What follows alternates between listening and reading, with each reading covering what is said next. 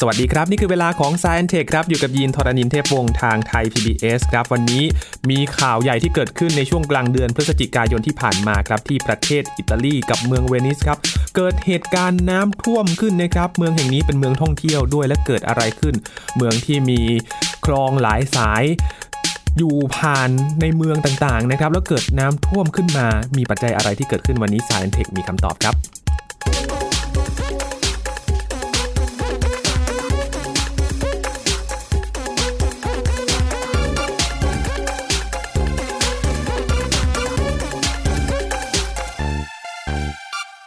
วนิสเป็นเมืองที่ขึ้นชื่อว่าเป็นเมืองที่โรแมนติกเมืองหนึ่งเลยนะครับ ถ้าไปนั่งเรือกอนโดล่าแล้วก็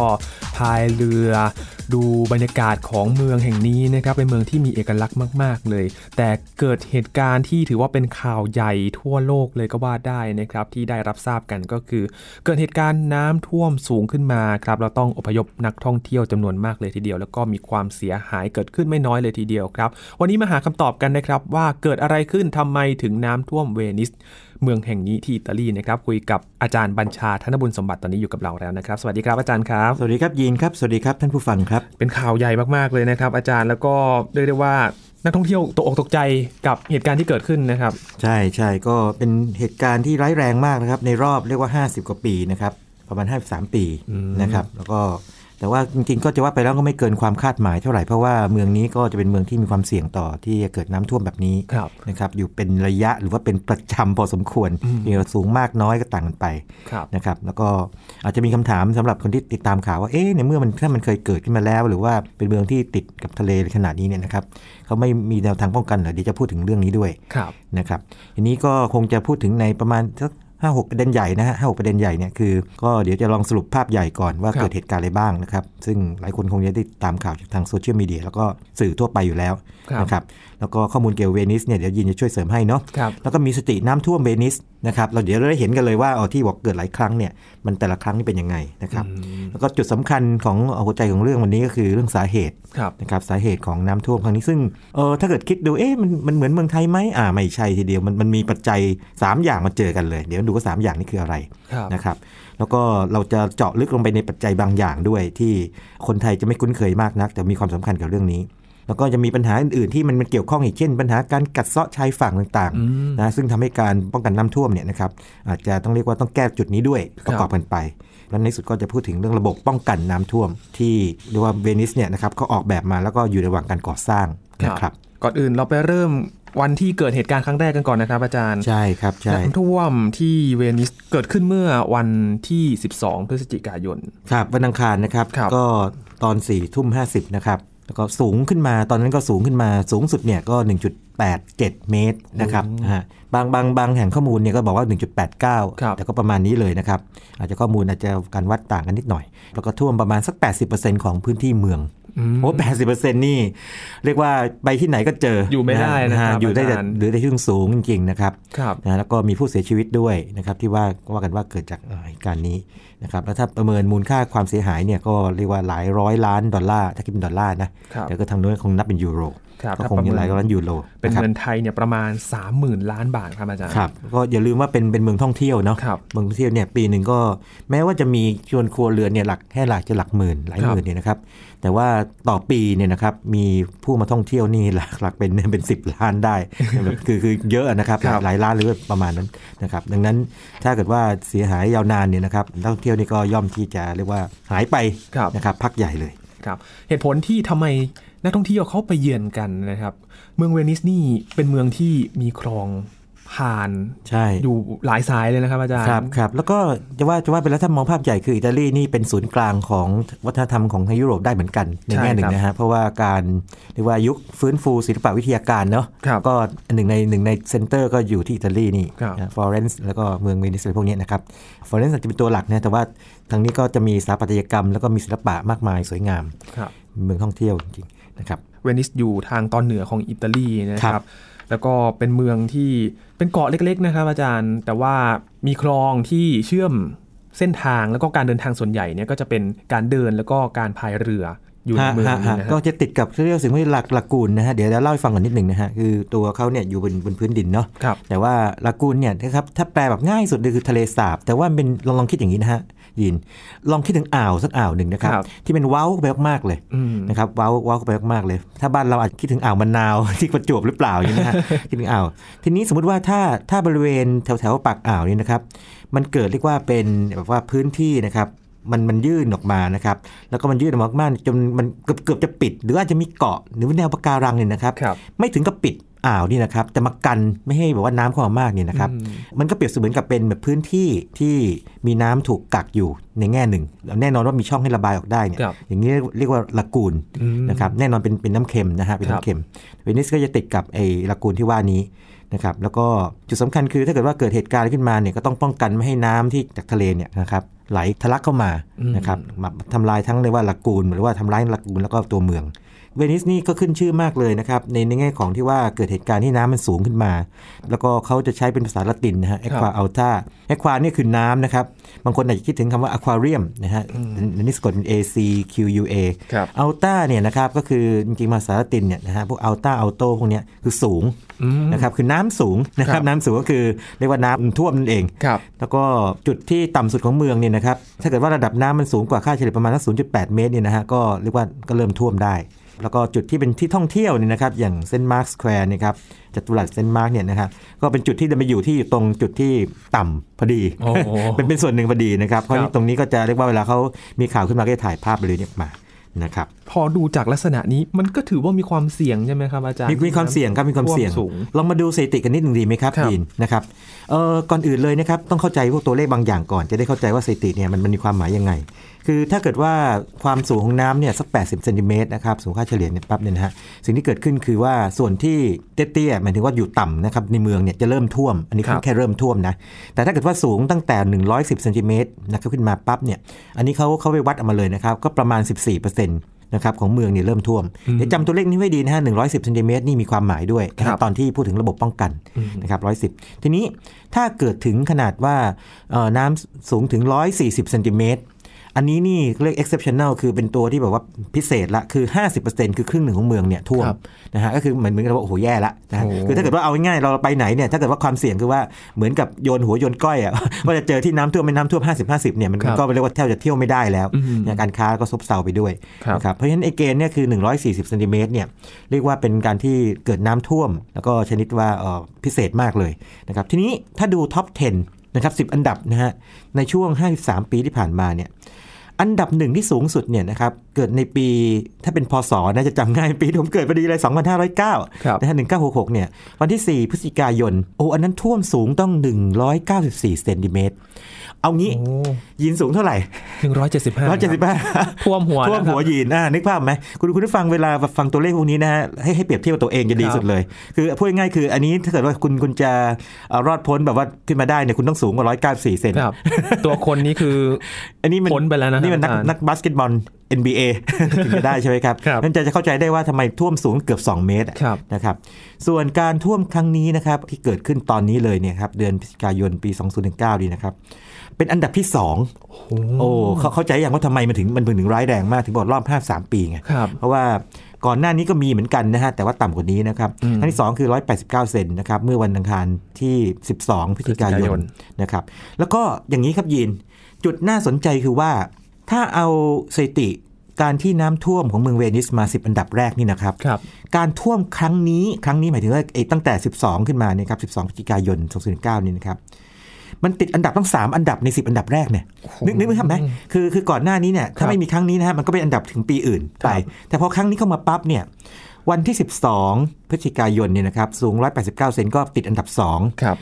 วันที่ 15 นะครับ สูง 154 เซน ก็อยู่อันดับ 9 นะครับ แล้วก็วันที่ 17 ก็ 150 เซนนี่ฮะจะเห็นว่ามันเป็นอย่างนี้มันครั้งสามสามครั้งเลยก็คือว่าครั้งนี้ถึงถึงเรียกว่าเป็นครั้งที่ว่าโหอย่าเรียกว่ายิ่งใหญ่เลย รุนแรงมากรุนแรงมากรุนแรงมาก คือทำสถิติทีเดียว 3 ติดติดท็อป3ติด 3 ใน 10 อันแรกเลยนะครับ ส่วนถ้าเกิดว่าเราเราดูเราดูแง่เดือนเนี่ยนะครับจะเป็นแบบนี้ครับยิน คือเดือนที่เกิดไปบ่อยก็คือเดือนนี้แหละพฤศจิกายนนะครับเป็นช่วงฤดูของเขาซึ่งเดี๋ยวจะเห็นเหตุผลตอนที่พูดถึงสาเหตุเขานะครับ แล้วก็รองรองลงมาก็เดือนเดือนธันวาคมนะในสิบอันดับแรกแล้วก็มีอยู่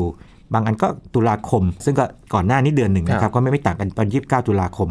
นะครับแล้วก็เดือนกุมภาพันธ์ก็เคยเกิดขึ้นมาอันนั้นร้อยห้าสิบแปดเซนนะครับดังนั้นพอเห็นสถิติแบบนี้ปั๊บเนี่ยก็เข้าใจได้เลยว่า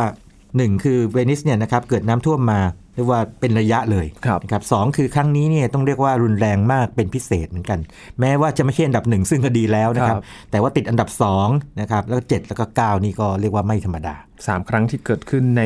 เวลาเพียงใช่ไม่ถึงใช่สัปดาห์ใช่นะครับอาใช่จารย์บางคนก็อาจจะบอกเอ๊ะทำไมมันมันมันมันติดทั้งสามอันเพราะว่าน้ำมันมีมีมีขึ้นมีลงไงฮะครับอ่านะครับแล้วก็ถ้าเกิดพายุเข้าเนี่ยน้ำก็จะสูงขึ้นมาเป็นพิเศษด้วยซ้ำเติมเข้าไปอีกนะครับก็จะเห็นความสัมพันธ์ของช่วงเวลาด้วยที่ส่วนใหญ่จะเกิดขึ้นในช่วงเวลาที่ใกล้เคียงกันเลยครับทีนี้ครับอาจารย์ครับ น้ำท่วมที่เกิดขึ้นเนี่ยสาเหตุอ่าของน้ำเนี่ยมันมาจากไหนครับน่าอจรย์สนใจมากครับยีน ตอนแรกที่ผมยังไม่ไปไปไล่ไล่ดูสาเหตุนะครับข่าวเนี่ยนะครับ ก็คิดว่าเอ๊ะมันก็คงอาจจะ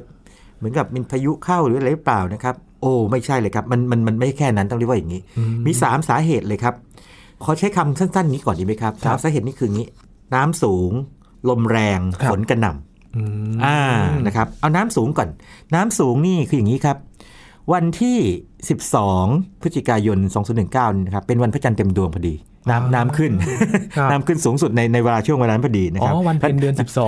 อ่าจริงๆแล้วถ้าเป็นถ้าเป็นบ้านที่บ้านเราเนี่ยของเราเนี่ยจะลอยกระทงกันก่อนหนั้นวันหนึ่งคือครับ11เอ่ออยู่ในประมาณช่วงเวลาเรียกว่าครับติดกันนะฮะนั่นอันที่หนึ่งนะครับเห็นเห็นภาพเนาะสองคือลมแรง ลมแรงนี่มันจะมีลมนะครับเดี๋ยวจะพูดละเอียดในในหัวข้อต่อไปนะครับ ให้แบบลงละเอียดเลยนะครับ ที่มันหอบเอาเรียกว่าน้ำเนี่ยให้สูงขึ้นมาครับเรียกว่าเกิด storm surge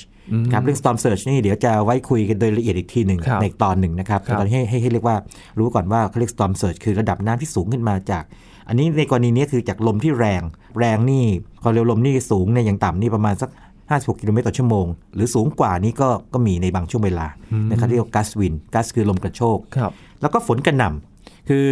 นอกจากปริมาณน้ำที่สูงจากการที่มันเป็นเรียกว่าน้ำขึ้นน้ำลงนะฮะวันครับจันทร์เต็มดวงเนี่ยยังมีเรียกว่าฝน แล้วก็ฝนที่มาจากพายุด้วยครับนะครับมาช่วยเติมน้ำลงไปอีกนะครับอืมแล้วก็ด้วย 3 สาเหตุนี้นะครับสามอย่างมาเจอกันนะครับก็น้ำท่วมครั้งนี้ก็เลยเป็นครั้งที่เรียกว่ารุนแรงมากเป็นพิเศษครับนะครับโอ้โหก็เรียกว่าสามประสานสามประสานประสานนะน้ำสูงลมแรงฝนกระหน่ครับำนะนะครับอืมนี่ก็คือสาเหตุที่ทำให้น้ำท่วมสูงเมืองเวนิสที่เกิดขึ้นในปีนี้ครับเมื่อสักครู่อาจารย์บอกว่ามีเรื่องของลมที่ อ่าเรื่องนี้น่าสนใจมาก เรื่องนี้นี่เราจะไม่คุ้นเคยกับลมนี้นะครับ เพราะครับเป็นลมเฉพาะถิ่นก่อนอื่นเดี๋ยวเดี๋ยวเล่าให้ฟังก่อนนิดหนึ่งนะฮะระบบลมของโลกเนี่ยมันมันมีการจัดหลายแบบเนาะบางอย่างเนี่ยเป็นระบบลมระดับโลกจริงๆเช่นครับพวกลมค้านะครับอะไรแบบนี้เป็นต้นนะครับ ก็คือว่าแนวเส้นศูนย์สูตรเนี่ยก็จะมีลมค้ามีอะไรครับอยู่นะครับ แต่ว่า ระบบลมบางพื้นที่เนี่ยนะครับขึ้นอยู่กับภูมิประเทศก็มีอืมนะครับเช่น พวกเขาเรียกว่าลมเฟิห์นลมอะไรพวกนี้นะฮะครับซึ่งถ้าเกิดว่ามันต้องผ่านผ่านภูเขามาก่อน แล้วพอลงมาปั๊บนะครับอุณหภูมิเปลี่ยนฉับพลันเลยนะครับซึ่งอันเนี้ยคนไทยอาจจะไม่เคยคุ้นเคยนัก แต่ฝรั่งนี่เขาศึกษานี่เป็นระบบเลยครับแต่นี้ระบบลมที่จะพูดถึงนี้นะครับเป็นระบบลมที่เกิดแถบทางเมดิเตอร์เรเนียน ซึ่งก็คือเป็นบริเวณที่ประเทศอิตาลีตั้งอยู่ครับนะครับในแถบนั้น แล้วก็มีความน่าทึ่งคืออย่างนี้ครับก่อนอื่นเอาชื่อลมก่อนนะชื่อลมเนี่ยถ้าเกิดว่า เป็นคนอิตาลีนะครับ คนอิตาเลียนเนี่ยเรียกเขาเรียกซิโรโกวินลมซิโรโกนะครับ ตัวนี้เกิดได้ยังไงอย่างนี้ครับยิน มันมีระบบความกดอากาศต่ำเคลื่อนที่จากทางตะวันตกมาทางตะวันออกพูดง่ายๆคือถ้ามองแผนที่โลกเนี่ยก็วิ่งจากซ้ายมาขวาครับนะครับ ทีนี้ไอ้ระบบนี้เนี่ยนะครับ มันนำพามาซึ่งเรียกว่าเขาเรียกว่าแนวปะทะอากาศนะครับแนวปะทะอากาศอุ่นกับเย็นแนวปะทะอากาศคืออะไร คือการที่มวลอากาศขนาดใหญ่สองมวลมันมาเจอกันครับนะครับ อันนึงเนี่ยเป็นมวลอากาศอุ่น อันนึงมวลอากาศเย็น ถ้ามวลอากาศอุ่นลุกเข้าไปในเย็นนะครับหมายถึงว่า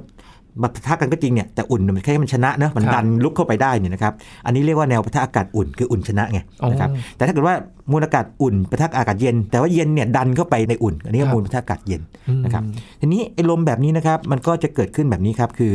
มันมีตรงจุดศูนย์กลางเนี่ยนะครับมีความกดอากาศต่ำอยู่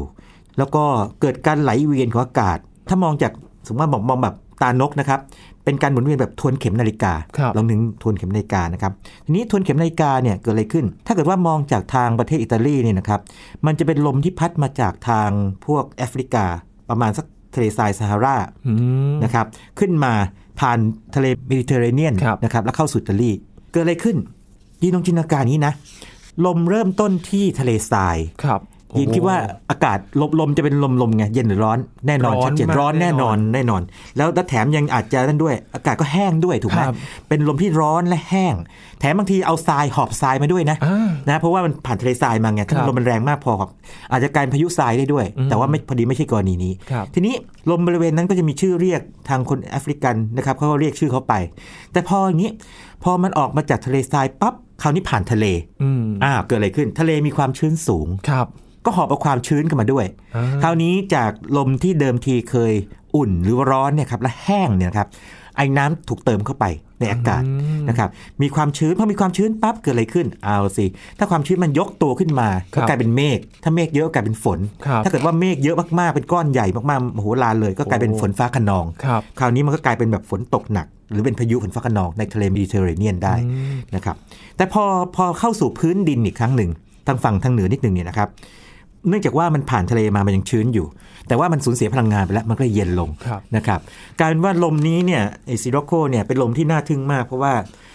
กำเนิดมานะครับขึ้นอยู่กับอย่างนี้ พฤติกรรมเขาเนี่ยจะขึ้นอยู่กับเขาอยู่ที่ไหน ตอนกำเนิดขึ้นมาเกิดกำเนิดในทะเลทราย ร้อนแห้งนะครับพอผ่านทะเลชื้นเกิดฝนฟ้าขนอง แล้วก็พอเข้าสู่พื้นดินก็คราวนี้ชื้นเหมือนเดิมแต่เย็นลงแล้วอ่าและและนี่แหละครับคือตัวที่ซัดเข้าเรียกว่าทางแถบ อิตาลีทางเวนิสนะครับ ทีนี้เจ้านี่นะครับ ถ้ามันแรง มันก็จะหอบให้พื้นผิวน้ำนะครับ ซึ่งเดิมทีเคยมีระดับหนึ่งเนี่ยสูงขึ้นมานะครับ สูงขึ้นมาคือแบบลมมันหอบน้ำสูงขึ้นมาเรียกว่าเรียกว่า storm surge แล้วก็ถ้าเกิดว่า storm surge เนี่ยเกิดขึ้นในช่วงที่เรียกว่าน้ำขึ้นพอดีนะครับ ก็จะสูงเป็นพิเศษ ซึ่งเป็นกรณีนี้พอดีนะครับ แล้วก็อย่างเมื่อกี้ที่เล่าให้ฟังคือว่า บังเอิญก่อนแน่นี้ก็มีพายุฝนฟ้าขนองฝนตก น้ำก็สูงอยู่แล้วน้ำมันจะอยู่แล้วบวกเข้าไปสามเศร้าเลยคราวนี้ปริมาณน้ำก็เลยมหาศาลเลยนะครับอ๋อนี่ก็เป็นอีกหนึ่งสาเหตุแล้วก็เป็นลมเฉพาะถิ่นด้วยเป็นลมเฉพาะถิ่นครับ ซึ่งถ้าถ้ามองจากทางเมืองเวนิสนะครับหรือประเทศอิตาลีเนี่ยจะเป็นลมที่พัดมาจากทิศใต้ครับเพราะว่ามันมาจากทางแอฟริกาไงนึกภาพไหมอ่าแอฟริกาแล้วผ่านทะเลแล้วเข้าเข้าสู่อิตาลีนะครับซิโรโกวิน ก็เป็นปัจจัยทางอุตุนิยมวิทยานะครับที่ที่จะส่งผลกระทบต่อเหตุการณ์ครั้งนี้นะครับในข่าวจะไม่ค่อยพูดถึงมากนะส่วนใหญ่พูดถึงชื่อปั๊บแล้วก็ไปเลย เข้าใจว่าอย่างนี้ก็ยีนคือทางพวกฝรั่งเนี่ยนะครับเขาคุ้นเคยกับเรื่องพวกนี้อยู่แล้วไงโดยเฉพาะคนทางยุโรปเนาะพูดชื่อปั๊บรู้เลย เอาง่ายๆอย่างเงี้ยเราเพราะว่าลมมรสุมของเราเนี่ยนะฮะมรสุมต้นออก ชียงเหนือปั๊บเนี่ยรู้ลมหนาวมาอะไรอย่างนี้นะฮะคือคือเราไม่ต้องอธิบายมากมากๆอย่างนั้นมันเป็นลักษณะที่คนท้องถิ่นรู้ใช่ใช่แล้วเราเรียกว่าลมว่าวอย่างเงี้ยอะไรอะไรแบบนี้นึกภาพไหมเราเราเราจะรู้ของเราเองแต่ว่าถ้าเกิดว่าเป็นคนอื่นมาฟังเนี่ยเขาจะงงๆมันคืออะไรนะครับแล้วนั่นคือปัจจัยทางอุตุนิยมวิทยาที่อิตาลีนะครับทีนี้มันก็มีปัญหาที่เกิดขึ้นด้วยใช่ไหมครับอาจารย์ที่ทำให้น้ำท่วมในครั้งนี้ปัญหามีอะไรบ้าง โอ้นอกจากปัจจัยทางอุตุนิยมวิทยานะครับแล้วก็น้ำขึ้นน้ำลงนะครับ ฝนกระหน่ำเมื่อกี้นี้อุตุเป็นเป็นหลักนะฮะจะมีปัจจัยทางธรณีวิทยาด้วยครับยินนะครับ คือไอ้ชายฝั่งนะครับของทางไอ้ที่เวนิสเนี่ยนะครับ ปรากฏว่าที่รุ่มชื้นแฉกมันเนี่ยนะครับมันค่อยๆแบบว่าสลายไปนะครับถูกกัดเซาะไป มันถูกกัดเซาะไป สาเหตุมีหลายอย่างเลยนะครับ อันนึงเกิดจากมนุษย์ก่อนเป็นประวัติศาสตร์นะครับ คือเมืองเมืองนี้เนี่ยแน่นอนว่าเมื่อหลายร้อยปีก่อนประมาณ600 ปีก่อนนี่นะครับเขาก็ผู้คนเขาก็กลัวว่าข้าศึกศัตรูเนี่ยนะครับจะบุกเข้ามาทางบกนะฮะก็เลยไปเรียกว่าขุด เปลี่ยนไอ้เส้นสายน้ำแม่น้ำนะฮะให้ไหลลงทะเลไปเลยสิ่งที่เกิดขึ้นคือว่าเรียกว่าพวกตะกอนต่างๆเนี่ยก็ไม่สามารถที่จะขึ้นมาสะสมในบริเวณพื้นที่ได้นะฮะไอ้ที่ลุ่มชื้นแฉะต่างๆเนี่ยก็ถูกกัดเซาะไปนะครับแถมยังมีเรียกว่าผลจากมนุษย์โดยอ้อมๆอีกคืออย่างนี้ เรียกว่าพอคนมากปั๊บก็มีน้ำเสียใช่ไหมน้ำเสียเนี่ยก็ไปเรียกว่าไปฆ่าเอาเรียกว่าภาษาอังกฤษก็อีลแกรสนะอันนี้ผมยังค้นภาษาไทยไม่เจอนะครับ เป็นพืชที่อยู่ใต้น้ำนะครับแต่หัวใจอยู่อย่างนี้ครับยิน มันอยู่ใต้น้ำเนี่ยดังนั้นรากมันก็จะเรียกว่ายึด กับไอ้พื้นดินที่อยู่ใต้น้ำนะทำให้ชายฝั่งมันอยู่ตัวทีนี้พืชพวกนี้พอพอมันถูกฆ่าด้วยด้วยน้ำที่เป็นพิษเนี่ยฮะที่เป็นมลพิษเนี่ยมันมันหมดไปนั้นการกัดซอดชายฝั่งก็เลยยิ่งหนักเข้าไปอีกนะแถมแถมยังมีสาเหตุอื่นเช่นเรียกว่าด้วยความเป็นเมืองท่องเที่ยวต่างๆเนี่ยยินสังเกตไหมว่าตามชายฝั่งเนี่ยเขาจะมีแค่สร้างสะพานทอดยาวออกไปมีท่าเรือไปท่าเรือต่างพวกนี้นะฮะ พวกนี้ก็ไปเปลี่ยนสภาพการไหลของน้ำเข้ามา แล้วก็ประการที่ธรรมชาติจะพาเอาทรายเข้ามาทำให้ชายฝั่งเนี่ยนะครับมันคงสภาพอยู่นะจริงหลักๆนี่ถ้าดูดีนี่เกิดจากมนุษย์ทั้งนั้นเลยไม่ไม่ว่าตั้งใจหรือไม่ตั้งใจนะครับก็คือมนุษย์พอคนเยอะปั๊บเนี่ยนะครับก็ตามมานะอันนี้ก็เป็นสาเหตุหนึ่งนะครับที่ทำให้เกิดน้ำท่วมได้นะครับแต่ว่าแน่นอนว่าเรื่องนี้เนี่ยทางการอิตาลีนะครับหรือเวนิสเนี่ยเขาเขาก็ตระหนักดีแล้วพยายามจะบรวนะหรือว่าพยายามจะมีมาตรการต่างๆในการที่จะลดปัญหาที่เกิดจาก ธรรมชาติไอ้ทางชายฝั่งมันเปลี่ยนแปลงไป นะครับอืมครับฝีมือมนุษย์นี่เองฝีมือมนุษย์นี่เองนะครับหลายสาเหตุเลยคือ ไม่ใช่เฉพาะว่าเป็นเพราะลมนะครับซิโรโกพาเอาครับคลื่นเข้ามานะครับแล้วก็น้ำขึ้นนะครับหรือว่าฝนตกหนักอย่างเดียวครับแต่ว่าปัญหาที่ชายฝั่งเองก็มีเหมือนกันอืมจะเห็นนะครับความกันเชื่อมไม่ได้โยงในหลาย ๆ อย่างนะครับใช่ที่ทำให้ใช่มีปัญหาหลายมิติเลยเกิดขึ้นครับนี้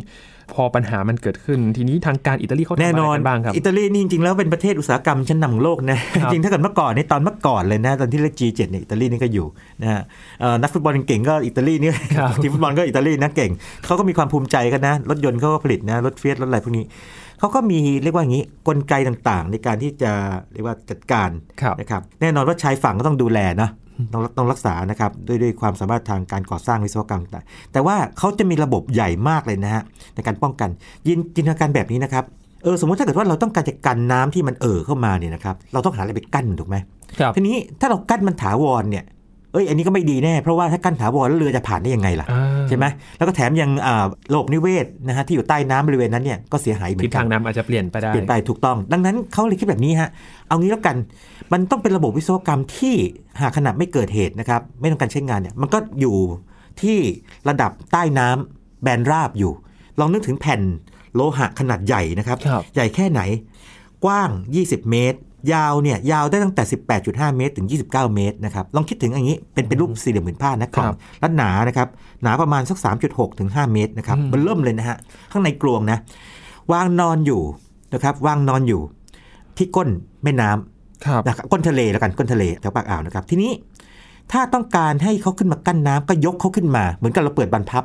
ยกขึ้นมากั้น จะมาปิดกั้นน้ำทะเลเหรอครัอ่าอาจารย์ใช่ ปิดกั้นเลยตั้งไว้ 3 จุดนะครับโอ้ แบบยกขึ้นมา ทีนี้วิธีการยกเขาคือทำแบบนี้ครับยินเขาก็ถ้าเกิดว่าตอนมันจมอยู่เนี่ยนะครับเขาก็ใส่น้ำเข้าไปไม่ใส่น้ำคือปล่อยให้น้ำเนี่ยไหลเข้าไปเต็มไอ้เชื้อโพรงที่อยู่ข้างในเรียกว่าจะเรียกว่ากล่องก็ไม่เชิงนะครับเป็นแผ่นที่มีข้างในกลวงนะครับ แต่ถ้าต้องการให้มันยกขึ้นมานี่นะครับเขาก็จะอัดอากาศเข้าไปอืมอากาศเข้าไปแทนที่น้ำปั๊บอากาศมันเบากว่าถูกไหมครับไอ้ตัวนี้ก็จะลอยขึ้นมา แต่ว่าฝั่งหนึ่งเนี่ยเหมือนบรรพับไงถูกอืมถูกยึดตรึงไว้กับที่ก้นครับของทะเลนะครับ มันก็ยกขึ้นมากั้นอืม นะครับ ทั้งหมดเออเรียกว่า 78 78 บานอะเรียกบานแล้วกันเนาะครับบานประตูน้ำอะไรเรียกอย่างนั้นก็ได้นะครับโอ้78 บาน แล้วก็แบ่งเป็น 3 กลุ่ม 3 จุดนะครับที่ทางน้ำจะเข้ามาได้ อันนี้ตามการออกแบบเนี่ยนะครับก็จะกั้นได้สูงประมัน 3 เมตรทำไม 3 เมตร เพราะว่าอย่างนี้ครับมีมันมีการเอ่อให้ทำทำนายทำนองว่าไอ้โลกถ้าโลกร้อนขึ้นเนี่ยนะครับน้ำทะเลจะสูงขึ้น นะครับประมาณ 0.5 เมตร 0.6 เมตรอะไรแบบนี้ เพราะฉะนั้นต้องสร้างให้สูงๆไว้ก่อน แล้วถ้าเกิดถ้าเกิด storm surge หรือว่าน้ำหนุนขึ้นมาเนี่ยก็นครัจะบได้กั้นได้ รับได้ ใช่ใช่ใช่ตามโครงการเนี่ยนะครับเขาเริ่มสร้างจริงๆแล้วเนี่ยนะครับมันอย่างนี้ ถ้าถ้ายังจำตัวเลขได้นะครับเออน้ำท่วมใหญ่ครั้งที่สุดของเวนิสเนี่ยนะครับคือปี 1966ครับใช่ไหมหรือปีพศ2509เนี่ยครั้งนั้นเลยทำให้เกิดโครงการนี้ขึ้นมาอืมแต่คิดกันหลายปีเลยครับกว่าจะแบบว่าโครงการจะมาผ่านกฎหมายเชิงกฎหมายต่างๆเนี่ยมาเริ่มสร้างเนี่ยปี 2003 นานทีเดียวนะครับนานทีเดีหยวลายสิบปีแล้วนะใช่ใช่ใช่แต่ว่าแล้วคาดว่าตอนแรกกะว่า 203 เนี่ยกะว่าใช้เวลาสร้างสัก 9 ปีครับเสร็จในปี 2012คือเมื่ออืม7ปีก่อนระหว่างที่ก่อนเรียกคุยคุยกันนี้ แต่ถึงวันนี้ยังไม่เสร็จนะครับเอ้ายังไม่เสร็จ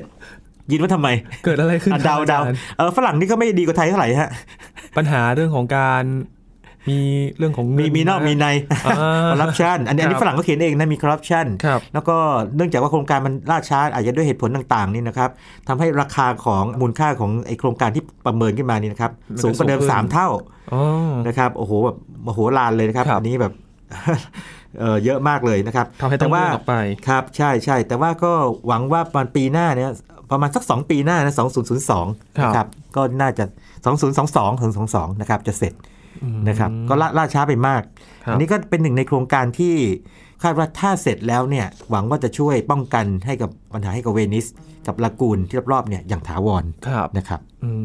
มก็ถือว่าเป็นระบบวิศวกรรมที่สุดยอดเลยนะครับ เพราะว่าน้ำก็มวลไม่ใช่น้อยเลย แล้วก็มีระบบกลไกที่มาคอยกั้นน้ำเพื่อที่จะป้องกันปัญหาใช่น้ำท่วมที่ใช่เกิดขึ้นของอิตาลีครับด้วยนะแต่ว่าก็มันก็มีมีมีคนที่โต้แย้งแน่นอนว่าไอโครงการที่มันมันมโหฬารขนาดนี้นะฮะครับแล้วไปอยู่ในทะเลเนี่ยนะครับไปกั้นอยู่เอางี้ใกล้ๆแถวแบบ ติดทะเลกับแผ่นดินนะเนาะอืมนะครับมันน่าจะส่งผลต่อระบบนิเวศเยอะเลยครับแล้วก็คิดกันว่าเออเอาเข้าจริงแล้วเนี่ยนะครับมีการศึกษานะครับบอกว่ามันกั้นได้จริงหรืออืมนะครับมันกั้นได้จริงหรือนะคครัรับบเพราะว่าถ้าเกิดว่ากั้นไม่ดีเนี่ยนะครับหรือกั้นกั้นไม่ดีจริงๆเนี่ยน้ำก็อาจจะไหลเข้ามาทางอื่นเพราะน้ำนี่อย่าลืมว่ามันหาทางไปของมันนะครับนะครับถ้ามีช่องนิดเดียวเขาก็ไปเขาเขาไปเขาไปได้จเพราะรูริปงร่างเขามันใช่แบบใช่เปลี่ยนแปลงได้ แล้วก็ คำนวณกันว่าแบบนี้นะครับ สมมติว่าถ้าเกิดว่าในปีประมาณตั้งแต่ อันนี้แบบที่ไกลๆนิดนึงนะครับ ตั้งแต่ปี 2050 ขึ้นไปถึง 2080นี่นะครับครับ คืออีก 30 ปีจากนี้ ซึ่งตอนนั้นหลายคนก็คงอายุมากแล้วนะครับ คนนี้เด็กอยู่ตอนนี้ก็เป็นเป็นวัยที่แบบคงทำงานดีเนี่ยนะฮะครับถึงตอนนั้นเนี่ยถ้าไอ้โลกร้อนเดินหน้าต่อไปเนี่ยน้ำทะเลสูงขึ้น 0.5 เมตรเนี่ย เอาเข้าจริงแล้วระบบนี้นะฮะ น่าจะต้องปิดเกือบทุกวันครับหรือทุกวันเลย สิ่งที่เกิดขึ้นคืออะไรถ้าเกิดว่าปิดทุกวันมันก็เหมือนกับเปิดแค่บางวันที่น้ำลง ที่เฉพาะตอนช่วงน้ำลงเฉยครับๆแล้วมันไม่ได้กลายว่าปิดทุกวันเรือเข้าผ่านผ่านเข้าออกไม่ได้อืมนะนั่นอย่างหนึ่งแต่อย่างหนึ่งคือระบบนิเวศนี่ก็เสียหาย ครับอ่ายิ่งกำลังคิดว่าถ้ามันเปิดปิดพร้อมกันแล้วน้ำมันมันก็เข้าออกเข้าออกอย่างนี้ชายฝั่งมันจะมีปัญหาไหมครัใช่อาจารย์ใช่นั่นนั่นก็อีกเรื่องหนึ่งนะแต่ครับคิดว่าคงคงยังมีการศึกษาพวกนี้อยู่นะฮะระบบเอ่อชื่อนี้นะครับใครสนใจนะฮะก็เรียกว่าผมไม่กล้าออกเสียงนะ แต่ว่าถ้าย่อเป็นภาษาอังกฤษเนี่ยเรียก MOSE ครับนะครับโปรเจกต์โครงการ MOSE นะครับคือ MOSE นี่มันมันเอ่อมาจากภาษาอิตาเลียน แต่ถ้าเป็นเอ่อภาษาอังกฤษเนี่ย experimental electromechanical module นะครับ คือมันเป็นชื่อที่ติดมากับตอนที่กำลังทำการทดสอบไงเป็น experimental อยู่ครับนะครับ แล้วก็มีเกรดเล็กๆ คืออย่างนี้ MOSE เนี่ยนะครับเขาก็ไปเปรียบเทียบกับโมเสสซึ่งสามารถแยกน้ำทะเลออกได้ ตามพระคัมภีร์ไบเบิลอ๋ออะไรอย่างเงี้ยใช่โมเสสทำทำนองครับนั้นทำนองนั้น ก็ใครสนใจนี่ลองไปดูคลิปใน YouTube อะไรพวกนี้นะฮะน่าสนใจมากทีเดียวนะครับระบบนี้ครับครับเป็นระบบป้องกันปัญหาที่เกิดขึ้นของอิตาลีนะครับจริงๆ ถ้าถ้าเสร็จ สักปี 2012 นะครับอาจารย์ปัญหาน้ำท่วมในครั้งนี้อาจจะเบาก็จะลงก็น่าจะเบาลงนะครับ น่าจะเบาลงครับนะตัวนี้ก็กฎเกณฑ์มันก็จะเป็นแบบนี้ครับ คือถ้าระดับน้ำสูงตั้งแต่ประมาณ 110ซนติเมตรขึ้นไปถึงจะเริ่มใช้งานอืมนะครับเมื่อกี้ที่บอกให้จำตัวเลข110 ไว้ครับแล้วก็เนื่องจากขนาดมันใหญ่มากเนอะครับ20 เมตร คูณประมาณ 20ถึง30 เมตรเนี่ยโดยประมาณนะครับ เวลายกขึ้นมาเพื่อกั้นทีนึงนะครับใช้เวลาประมาณครึ่งชั่วโมงโอ้ต้องค่อยๆยกเห็นไหมว่าครับมันใหญ่ไงมวลน้ำเยอะแต่ว่าด้วยตอนลงตอนลงนี่ลงเร็วกว่าเพราะตอนเติมน้ำก่อนเป็นง่ายไงครับอันสิบห้านาทีก็ลงไปนะครับอืมนี่ก็เป็นทั้งปัญหาที่เกิดขึ้นนะครับและแนวทางการแก้ปัญหาแนวทางในการของเขที่เรียกว่าบรรเทาปัญหา หรือว่าหวังว่าจะแก้ปัญหา แต่ว่าก็ เรียกว่าต้องถกเถียงกันแล้วต้องลองนะครับต้องลองแต่ว่าโครงการเดินหน้าไปแล้วนะครับครับเพราะฉะนั้นอีกภายภายในถ้าเกิดว่าตามแผนเนี่ยอีก 2 ปีข้างหน้าเนี่ยเราคงได้เห็นข่าวใหญ่ขึ้นมานะครับว่าโอเค ทางเรียกว่าเวนิสเนี่ยนะครับที่อิตาลีเนี่ยนะครับได้เปิดใช้ระบบนี้แล้วเนี่ยครับถึงตอนนั้นก็เป็นข่าวใหญ่ครั้งหนึ่ง อาจจะไปติดตามอีกครั้งหนึ่งก็ได้นะครับ ตอนนั้นครับว่าว่าการใช้งานเนี่ยสักพักหนึ่งเป็นอย่างไรนะครับจริงๆ ไม่ใช่แค่อิตาลีใช่ไหมครับอาจารย์ที่มีระบบ ป้องกันน้ำแบบนี้ ครับครับเดี๋ยวเรื่องนี้จะพูดถึงในในตอนถัดไปที่พูดถึง storm surge โดยตรงนะครับครับที่อังกฤษนี่ก็จะมีเรียกว่า Thames barrier นะครับเป็นอีกระบบหนึ่งนะครับก็คือใช้การกั้น แต่ว่าใช้การหมุนตัวคล้ายๆที่กั้นขึ้นมาครับนะครับแล้วก็หมุนลงไป แล้วก็ที่เนเธอร์แลนด์ก็จะมีระบบที่ยิ่งใหญ่มากเลย เป็นประตูโค้งๆสองบานนะครับครับถ้าต้องการให้น้ำไหลผ่านก็เปิดเอาประตูเนี่ยขึ้นมาไว้บนบก แต่ถ้าเกิดต้องการจะปิดก็คือเหวี่ยงประตูนะครับเข้ามาปิดกั้นแม่น้ำอย่างนี้เป็นต้น อันนี้จะเล่าในตอนที่พูดถึง storm surge โดยตรงครับนะครับ นอกจากเราได้ความรู้เรื่องของสาเหตุที่เกิดขึ้นของน้ำท่วมในเมืองเวนิสอิตาลีในครั้งนี้แล้วนะครับ เรายังจะนำคุณผู้ฟังไปเรียนรู้เรื่องใหม่กันด้วยนะครับ เรื่องของ storm surge นั่นเอใช่งครับ เดี๋ยวมาฟังกันนะครับ ในตอนหน้าว่า storm surge นั้นคืออะไรแล้ว ประเทศไทยจะมีโอกาสเกิดขึ้นไหมนะครับ อาจารย์มาเรียนรู้กันในครั้งหน้านะครับกับ Science Tech วันนี้ขอบพระคุณอาจารย์บัญชามาก ๆ เลยนะครับ ครับยินดีมากครับ นี่คือ Science Tech วันนี้ครับ คุณผู้ฟังติดตามรายการกันได้ที่ thaipbsradio.com นะครับช่วงนี้ยินทรณินเทพวงศ์พร้อมกับอาจารย์บัญชาธนบุญสมบัติลาคุณผู้ฟังไปก่อนนะครับ สวัสดีครับ